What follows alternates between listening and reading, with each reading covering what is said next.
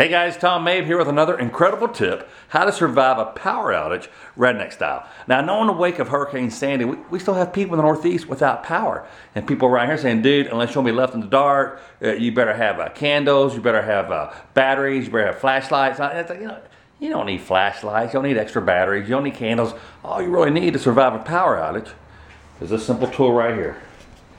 That is what we call a recycling bin container. Check it out. So here's what you want to do. You want to place as many solar powered lights into the recycling bin. Now these solar powered lights can usually be located in your neighbor's yard, but be careful, sometimes the solar lights are right next to rose bushes with thorns. It's very important not to get caught stealing the solar lights. It may be a good idea to keep a couple dog treats in your pockets too. So once you've stolen out 10 or 15 of these things, place them throughout your house, like in a bathroom or stairwell.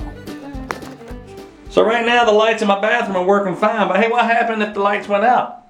Boom!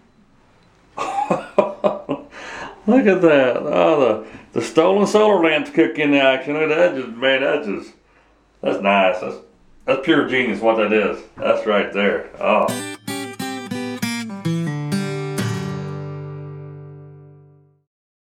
And look how, look how those stairs light up. Look at that.